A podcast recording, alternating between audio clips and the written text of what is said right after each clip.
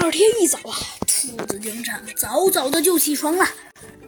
有人说呢，咦，山坏呀，你怎么把镜头怎么把镜头转移到兔子警长身上了？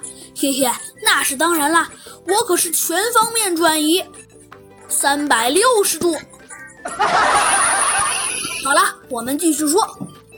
今天呢，兔子警长想一如既往的早。当然了，他作为班长早到是应该的。而且豪猪老师越看他这样，越看他越顺眼了。不过兔子倒不是因为这个，今天他期待的不是猴子警长，也不是弗兰熊，更不是小鸡墩墩。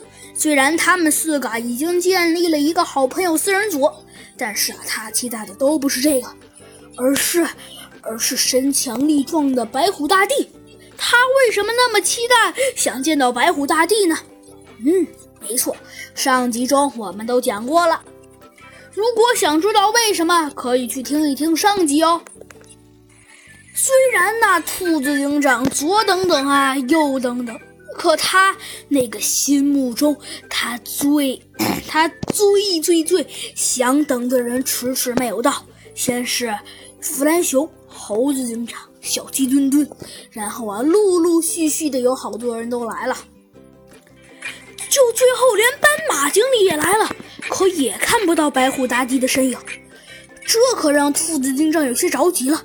真是奇怪，白虎大帝他怎么还没来？会不会出什么事儿啊？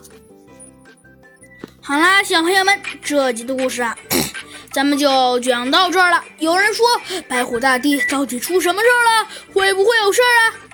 好。那我下集告诉你。